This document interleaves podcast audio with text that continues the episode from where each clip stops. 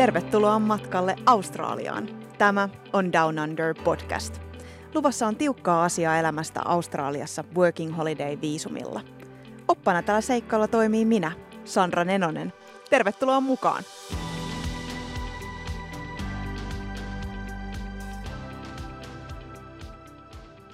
Moikka moi ja tervetuloa Down Under podcastin toiseen jaksoon. Tässä jaksossa perehdytään muun muassa viisumeiden hakuun, siihen mitä kannattaa pakata ja vastataan kysymykseen, paljonko mun mielestä rahaa kannattaisi olla mukana. Asia on siis paljon, joten pidemmittä puheitta lähdetään liikkeelle.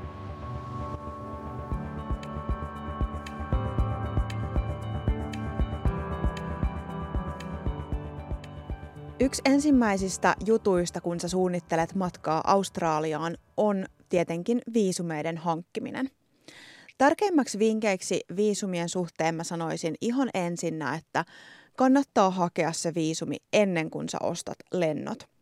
Tosi usein mä luen panikointiviestejä joistakin Facebook-ryhmistä, joissa porukka on ostanut lennot ensin ja sitten ajatellut, että ne viisumit tulee automaattisesti – ja niin se usein on, että ne viisumit tulee ihan supernopeasti. Itselleni ne tuli ihan automaattimyönnöllä heti, mutta mä olen myös kuullut tapauksia, joissa on jouduttu odottamaan jopa useita kuukausia sitä viisumin saamista. Ja joskus viisumia varten pitää myös ottaa keuhkokuvat. Ja jos sun tapauksessa on näin, niin siitä tulee viesti ja tarkat ohjeet, millä lääkärillä sun on käytävä, koska siihen ei esimerkiksi käy ihan mikä tahansa lääkäri. Tällä hetkellä, kun mä äänitän tätä podia, niin Working Holiday-viisumi maksaa 485 Australian dollaria, eli se on semmoinen vähän reilu 300 euroa. Australian hallituksen sivuilla ilmoitetaan, että 75 prosenttia viisumihakemuksista, tämä koskee nimenomaan siis Work and Holiday-viisumihakemuksia, niin niistä myöntö tulee 84 päivässä – ja 90 prosentissa myöntö tulee neljän kuukauden sisällä. Eli on siis aika harvinaista, että niiden viisumeiden käsittely kestää yli neljä kuukautta. Mun toinen vinkki on se, että sun kannattaa hakea viisumi täältä virallisilta Australian hallituksen sivuilta. Ei kannata ehkä käyttää siinä välittäjää, sä säästät siinä useita satoja euroja jopa. Ja se virallinen sivu, josta haetaan viisumeita, on semmoinen kuin immi.homeaffairs.gov.au. Ja niin kuin tuossa aikaisemmin sanoin, niin suurimmassa osassa tapauksista sä saat ton viisumipäätöksen automaattisesti hyväksynnän jälkeen. Ihan se tulee sinne sun sähköpostiin. Ja joskus se voi tulla jopa niin nopeasti, että se hyväksyntä voi mennä sulta täysin ohi. Ja se kannattaa muuten huomioida, että jos sä oot käynyt Suomessa tämän asepalveluksen, se ei siis haittaa sen sun viisumimyönnön kannalta. Sitä kysytään siis tässä viisumihakemuksessa. Ja jos sä ilmoitat, ja sun siis pitää ilmoittaa, että sä oot suorittanut tämän asepalveluksen, niin se todennäköisesti vie sun viisumipäätöksen ihmistarkasteluun ja pidentää sitä hyväksyn, hyväksymisaikaa. Se kannattaa tässä huomioida. Ja Ää, toki siis se, että kiireisin aika normaalioloissa hakea tätä viisumia on ennen vuodenvaihdetta. Silloin niitä viisumihakemuksia tulee kaikista eniten ja silloin niiden käsittelyajat saattaa venyä. Se on myös hyvä huomioida, että kun sä haet ensimmäisen vuoden viisumia, working holiday viisumia, niin sun on oltava Australian ulkopuolella – mutta kun sä haet toista tai kolmatta vuotta, ja jos sä oot Australiassa, kun sä haet sen viisumin, niin sun on oltava Australiassa myös, kun se viisumi myönnetään.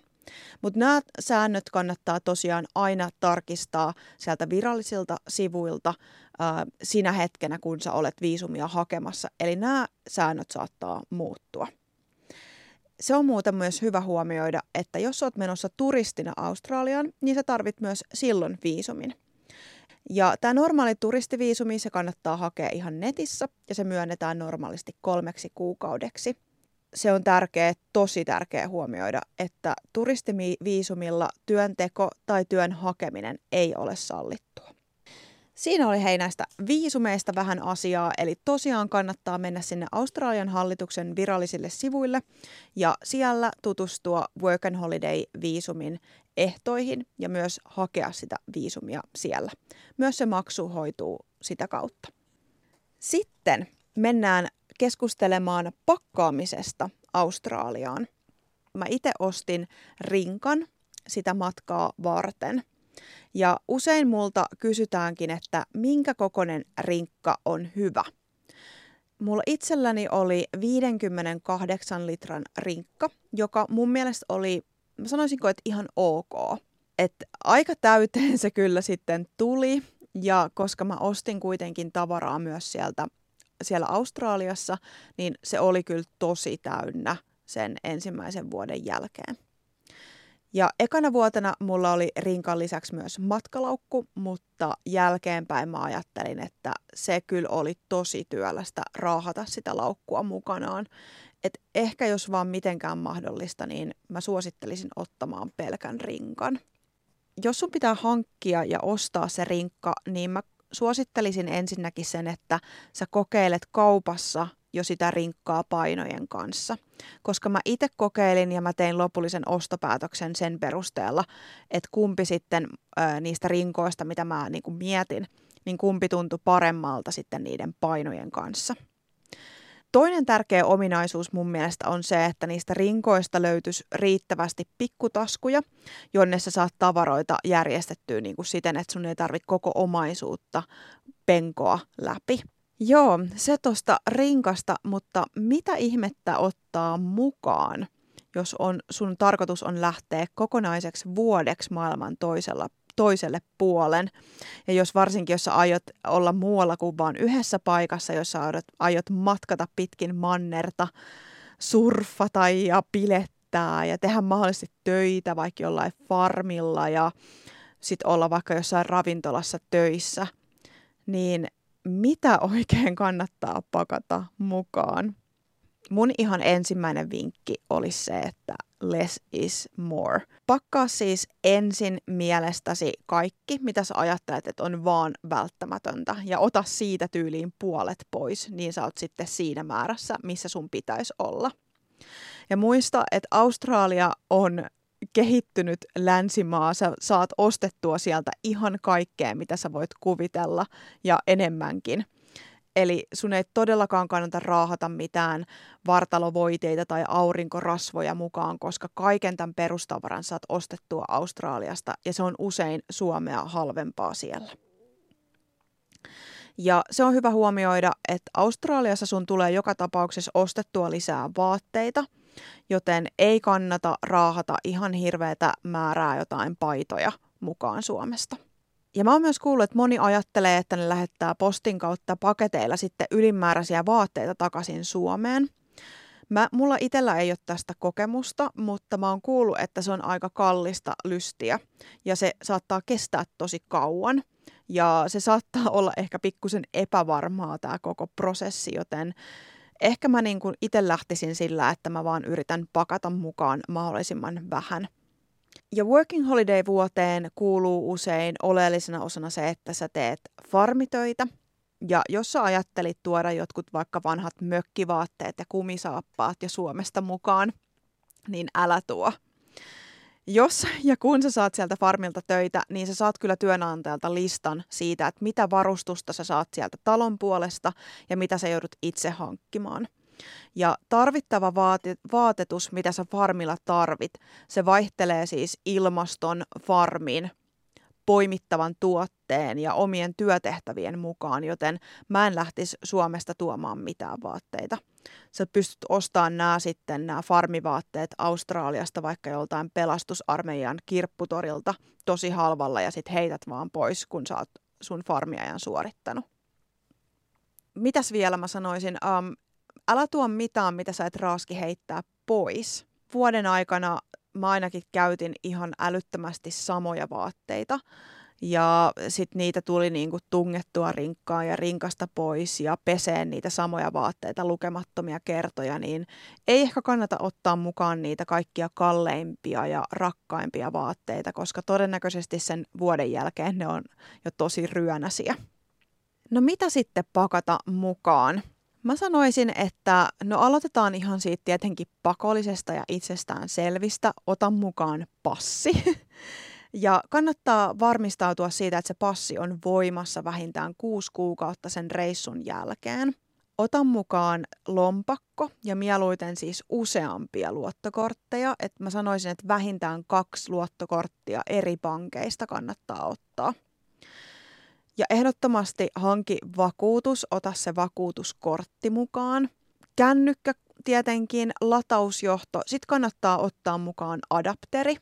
Ja mä ainakin suosin sellaista adapteria, joka käy niin kuin monessa maassa, koska mä tein välilaskuja Aasian maissa esimerkiksi, niin siellä oli sitten eri adapteri käytö, käytössä kuin Australiassa. Joten mä ehkä suosittelen semmoista ää, niin kuin kaikkialla maailmassa toimivaa adapteria. Ää, mä suosittelen hei ää, hostelliöitä varten noita korvatulppia ja sitten semmoista niin unimaskia kanssa ja ehdottomasti aurinkolasit mukaan. Sitten no toki kaikki kosmetiikka, hygieniatuotteet. Mä ehkä jopa ottaisin mukaan englanninkielisiä CVitä. Ja hei muuten kansio kaikille vuoden aikana kertyville papereille on ihan hyvä olla mukana, mutta siis toki tämänkin saa todellakin hankittua Australiasta. Öm, toki alusvaatteet, sukkia, niitä ehkä kannattaa ottaa enemmän mukaan, ettei tarvi ihan koko ajan olla sit pesemässä hostellissa. Ja sitten uima-asuista mä sanoisin, että et, et niinku yhdet riittää. Ja ne kannattaa olla semmoiset, että ne pysyy päällä. Et Australiassa voi olla aika hurjat aallokot, niin ei ehkä ihan mitään sellaisia, jotka lähtee niinku irti ihan, ihan heti. Uh, pyyhe, se ei todellakaan ole itsestäänselvyys hotel- hostelleissa, joten mä toisin sellaisen mukanani. Paras on mun mielestä semmoinen vähän tilaa vievä ja nopeasti kuivuva retkipyyhe. Mulla itsellä oli tämmöinen ihan loistava niin turkkilainen hamanpyyhe – en tiedä mikä nyt se virallinen nimitys on, mutta se on tosi iso ja se on semmoista ohutta materiaalia ja menee ihan hirveän pieneen tilaan. Ja sitä voi siis käyttää vaikka vilttinä piknikillä tai minä tahansa muuna, että se oli tosi hyvä. Sitten mä hei muistutan, että Australia ei oikeasti ole aina lämmin maa. Että kannattaa pakata lämpöisiä vaatteita, varsinkin jos sä menet Australian eteläosaan, eli esimerkiksi Melbourneen tai Tasmaniaan.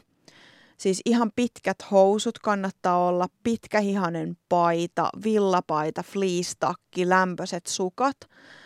Talvisin sisällä siellä on ihan älyttömän kylmä. Ja siis tämä kylmyys ö, oli siis myös ihan niin kuin tuolla Sydnissäkin. Sen muistan, että, mutta sitä sitten pohjoisemmaksi, niin se ei enää ollut ihan niin hirveätä.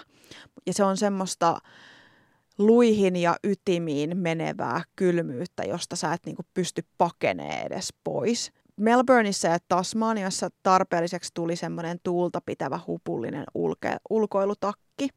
Talvisin siis australialaiset siellä etelässä pitää ihan toppatakkia, mutta tälleen niin kuin suomalaiselle, niin mulle riitti semmoinen tuulitakki ja sitten siellä alla kyllä oli monta kerrosta kaikkea villapaitaa ja fleece-takkia. Sitten jotain kesävaatteita, mikä tietenkin on ihan itsestään selvää. Mä sanoisin, että joku lippis tai hattu olisi hyvä olla, että siellä Australiassa aurinko on tosi polttava, joten se kannattaa ottaa ihan tosissaan. Sitten kengät, ää, mä pakkasin itse sandaalit yhdet ja sitten yhdet semmoiset tavalliset konversen kengät ja yhdet vähän semmoiset siistimmät kengät, millä voisit mennä ulos syömään tai esimerkiksi vaikka vaikka sitten johonkin pilettää, että joihinkin ö, yökerhoihin Australiassa ei pääse sisälle lenkkareissa. Sitten mä otin yhdet semmoiset siistimmät housut ja siistimmän paidan, että esimerkiksi jos aiot hakea vaikka tarjoilijan töitä, niin niihin sitten vaaditaan usein semmoinen niin all black vaatekerta, mutta nämä todellakin sitten saa hankittua paikan päältä. Sitten mä otin jotain treenivaatteita, treenikenkiä ja semmoisia niin sanottuja rentoja kotivaatteita. Ja päiväreppu, sen mä koin, että se on ihan tosi kätevä, että jos menee vaikka johonkin viikonloppureissulle, niin se oli tosi hyvä. Siinä oli sitten näistä pakkauksista. Rokotuksista mä itse pohdin tosi pitkään, että mitä rokotuksia Australiaan tarvitaan. Mä mietin, että meneekö mä ihan tällä perusrokotesuojalla vai otanko mä suositellun Japanin aivokuumerokotuksen. Ja mä päädyin sen ottamaan. Se on aika kallis rokotus. Se maksoi muistaakseni 300 euroa. Olisiko ollut 300 euroa per rokotus ja siinä piti ottaa niitä kaksi vai olisiko ollut 150 ja sitten tuli niin kuin kaksi rokotusta, että se oli 300 setti. Se oli kuitenkin aika kallis ja näin jälkeenpäin mä sanoisin, että en mä kuulu, että kukaan olisi sitä muu ottanut.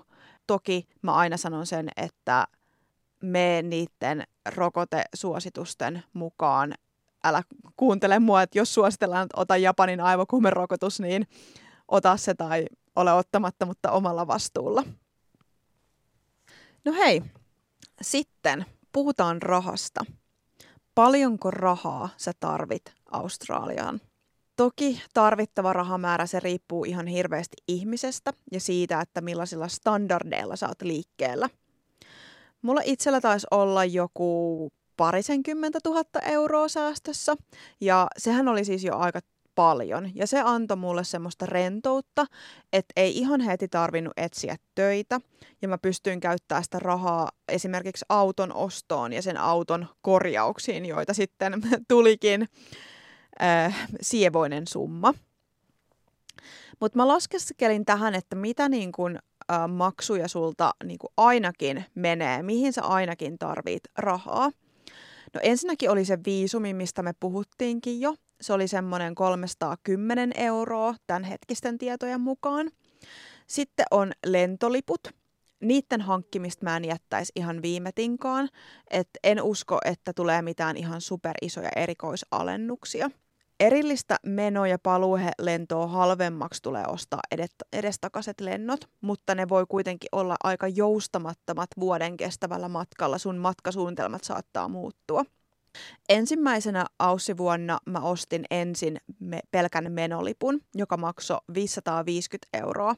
Ja sitten mä ostin paluulipun 700 eurolla. Joten silloin näihin lentoihin meni 1250 euroa. Toisena vuonna mä ostin sitten menopaluulipun kerralla, joka maksoi 980 euroa. Ja sitten sä tarvit kyllä vakuutuksen. Mä en missään nimessä lähtisi reissuun ilman vakuutusta, vaikka suomalaiset work and holiday viisumilaiset kuuluukin Australian Medicarein piiriin. Australiassa esimerkiksi ambulanssikuljetus ei kuulu tähän sairasvakuutukseen, ja jos sä loukkaannut jossain Jumalan selän takana, niin se lasku sun kuljettamisesta sairaalaan voi olla kymmeniä tuhansia euroja. Mä kilpailutin vakuutukset äm, molempina vuosina ja ylivoimaisesti halvimmaksi mulle silloin tuli OP-ryhmän matkavakuutus. Se maksoi mulle silloin aikaa sitten 357 euroa vuodeksi ja näin siis halpaa vakuutusta en usko, että enää Suomesta löytää, mutta ehdottomasti kannattaa kilpailuttaa. Sitten mä ostin sen mun rinkan sinne, se maksoi noin 200 euroa. Et nämä on, mä sanoisin, ne pakolliset rahat, mitä sä tarvit, tarvit niin kuin Suomessa, mutta sitten kun sä pääset sinne Australiaan, niin kyllä sitä rahaa alkaa siinäkin sitten palaa. Ja paljonko siellä sitten menee rahaa? Ja tähänhän on siis tosi vaikea kanssa sanoa yksittäisen ihmisen puolesta mitään, että jokuhan saa Suomessa jonkun tuhannen 200 euron kuukaustulot riittämään ja toiselle ei riitä niin kuin 3500 euroakaan. Mutta mä listasin ainakin, että mitä mulla meni ensimmäisenä viikkoina Australiassa rahaa. Ensinnäkin sä tarvit majoituksen, ja jos mä ajattelen, että sä asuisit vaikka jossain hostellissa jaetussa huoneessa, niin siihen varaisin ihan vähintään 200 dollaria viikossa, eli se olisi noin 130 euroa. Ja täh- tähän siis, tällä hintaa sä saat jonkun aikaa kämäsen hostellin. Sanoisin, että 250, niin alat saamaan jo ihan kivan. Sitten sä tarvit rahaa, että sä pääset lentokentältä tietenkin keskustaan. Nämä nyt on semmosia pikkurahoja, mutta esimerkiksi Melbourneissa Skybussilla maksoi, oliko viimeksi kun oli niin 21 dollaria, eli noin 14 euroa suuntaansa. Se on siis semmoinen 15-20 minuutin matka. Sä tarvit puhelinliittymän, ja niitähän saa tietenkin eri hintaisia ja moneen eri tarpeeseen. Ähm, Australiassa puhelinliittymät on huomattavasti kalliimpia kuin Suomessa, ja siellä ei tunneta käsitettä niin kuin rajoittamaton mobiilidata, mitä Suomessa käytännössä on. Eli se tarkoittaa sitä, että sä et oikeastaan pysty vaikka omalla puhelimella katsoa jotain Netflixiä. Siis se maksaisi ihan maltaita. Ihan siis perusliittymämaksuihin kannattaa varata semmoinen 50-100 dollaria kuussa, eli, eli 100 dollaria on tämänhetkisellä kurssilla semmoinen 65 euroa. Ruokaan kuluu tietenkin Australiassa kanssa rahaa, ja tämä vaihtelee huomattavasti sen mukaan, että miten paljon sä syöt ulkona ja miten paljon sä teet ruokaa itse. Lounas, peruslounas kaupungissa mä sanoisin, että maksaisi noin 15 dollaria, eli se olisi semmoista kympin luokkaa – ja ravintola-illallisiin mulla itselle meni semmoinen 70 dollaria, eli semmoinen 45 euroa. Australiassa ei todellakaan ole mitään superhalpaa syödä. Öm, mä sanoisin, että aika lailla ehkä Suomen hinnoissa. Mutta sitten ruokakaupassa jotkut asiat on Suomea halvempia, kuten esimerkiksi liha ja tuoreet sesongissa olevat vihannekset. Ja jotkut taas ruoat on tosi paljon kalliimpia, kuten vaikka niin kuin kaikki maitotuotteet, paitsi ihan perusmaito, kaikki juustot, jukurtit on tosi kalliita. Mulla itsellä meni itse tehtyihin ruokiin viikossa noin 100 dollaria, eli se olisi semmoinen 65 euroa, ja tämä on kyllä vähemmän, mitä mä käytän Suomessa ruokaan. Alkoholi, sehän kiinnostaa aina kaikkia. Se on pääasiassa Suomeen halvempaa. Mutta esimerkiksi jotkut tuonti Recordeliik siiderit on kyllä sitten Suomea kalliimpia. Kaupassa mä sanoisin, että saat ihan kelpo viiniä semmoisella kymmenellä dollarilla, eli jollain seitsemällä eurolla, mutta kyllähän siellä siis hy- to- myydään tosi hyvääkin viiniä, mikä sitten maksaa enemmän. Siis mä en, mä en juo olutta, niin mä en tiedä paljon siellä olut maksaa. Äh, pahoittelen. Äh, tupakka on näistä laillisista paheista Australiassa kallein. Siis siellä on pitkään suunniteltu sitä, että yhden askin hinta nostetaan 50 dollariin, eli semmoiseen yli 30 euroon. Tupakka on siellä ehdottomasti kalliimpaa kuin Suomessa. No siis tässä nyt oli näitä juttuja, mitä mä kerroin, niin paljonko sit sulla pitäisi olla säästössä rahaa? Mä oon jutellut ihmisten kanssa ja aika monella work and holiday viisumilaisella on ollut semmoiset niin kolmisen tuhatta euroa säästössä. Ja moni, moni on sanonut, että se on vaikuttanut ihan okolta, mutta että aika nopeastihan siinä niin kuin kannattaa sitten hankkia ää, työpaikkaakin. Mä sanoisin 5000 euroa olisi semmoinen ihan hyvä summa henkeä kohti olla säästössä. Et mä itse niinku tykkään, että on ehkä pikkusen ehkä yläkanttiinkin säästössä, koska sitten sun ei tosiaan tarvii ihan heti löytää mitään työtä. Sä pystyt nauttimaan ja lomailee alussa jonkun aikaa siellä. Ja sitten, että jos sä vaikka päätyisit johonkin semmoiselle tosi hirveelle farmille vaikka töihin, niin sit sul oli, olisi kuitenkin säästösrahaa, että sä pystyt niinku lähteä sieltä pois. No hei, mutta nyt alkaa olla kyllä aikaa jo sen verran käytetty, että mun kannattaa jo nyt laittaa tämä jakso purkkiin. Kiittää teitä oikein paljon taas kuuntelemisesta. Tässä on tullut ihan mielettömän paljon asiaa. Toivottavasti tämä on ollut teille hyödyksi.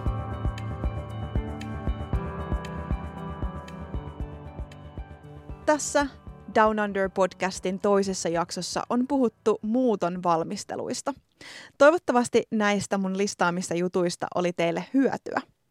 Seuraavassa jaksossa me ollaan jo päästy Australiaan ja siinä mä kerron, että mitä byrokratia-asioita siellä pitäisi hoitaa ensimmäisenä päivinä. Kuuntelit Down Under podcastia. Minä olen Sandra Nenonen. Kiitos hei vielä ihan hirveästi, että oot kuunnellut tätä jaksoa. Ensi kertaan. Moi moi!